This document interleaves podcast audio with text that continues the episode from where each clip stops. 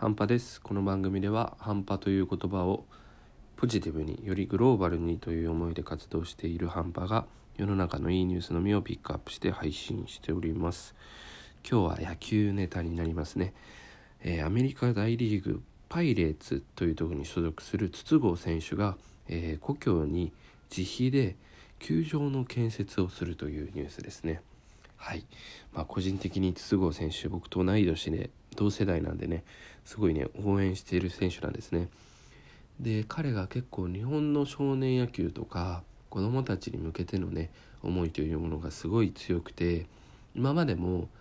あの、まあ、あんまり投げつけない方がいいとかいろんなアドバイスをね、えー、アドバイスっていうか意見を言ってきたんですね。でいつかは自分のふるさとに野球場を作りたいみたいなことをね言ってたんですけどそれを本当に実現させるということですね。故郷がね、えー、和歌山県の橋本市というところになるんですけどそこに、えー、正式名称は筒香スポーツアカデミーという名前で、えー、球場を建設中約自費で2億円の公費を負担するということですね。まあ、これを現役選手が作るっていうことはとても異例みたいで確かに聞いたことないですね。で、まあ、球場としても素晴らしくて両翼 100m 内外野が天然芝の球場と、えー、サブグラウンドまで用意しているようです。いやほんとすごいなって感じなんですけどこの全部ね天然芝っていうのはねあの後からめちゃくちゃ費用がかかったりするんですよね。芝のメンテナンスとかまあ、あとはね土もそうですしとにかくお金がかかる。でもやっぱりそれもあの硬い球場じゃなくてちゃんとした天然の芝の上で野球を子どもたちにさせたいっていうことでねそういう思いが詰まってます。だからおそらくね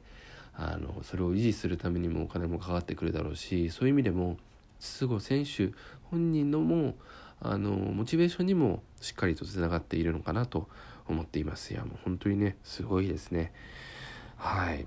でしかもサブグラウンドもあったり、えー、あと室内練習場も作ってるみたいですね本当に2億円で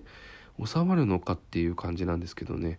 まあなんかネットの声とかで言うと、まあ、ちょっと土地が安いから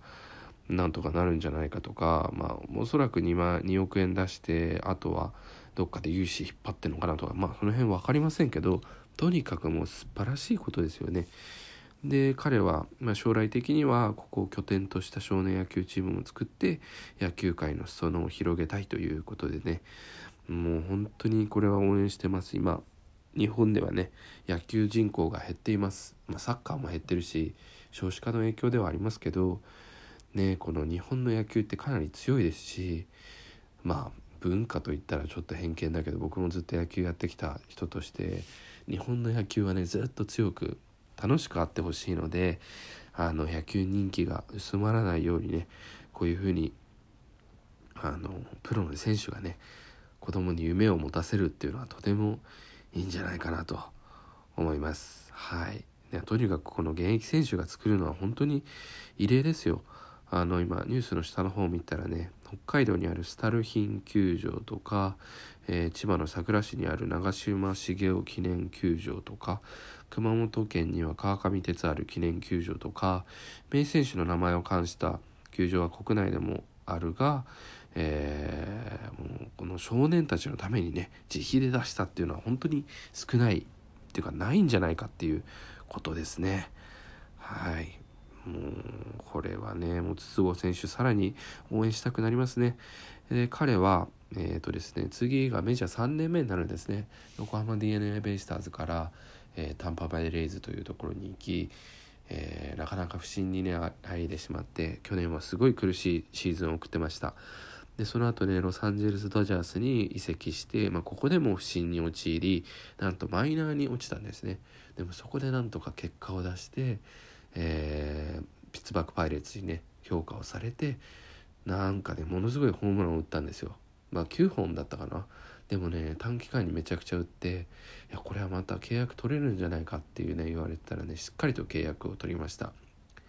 でしかもですねあの契約形態がなんとちゃんと1年契約にしたみたいなんですね。プロ野球選手って結構長い契約を求めたかったりするんですよね。あの長い契約を取ることによって安心してプレーできるしね。あの結構日本でも柳田選手とか7年契約とか結んでますけど筒香選手は7年とかそういう長い契約じゃなくて短期であの勝負したい。でかつちゃんとプレーをする機会を保証してくれということで契約を選んだみたいですね。そういった面でもやっぱり覚悟も見えますしあの、ね、自分の球場も作るっていうところもね本当に覚悟だと思うしあの彼のことを見習って自分も頑張りたいなと思います。今日はここまで Take it easy.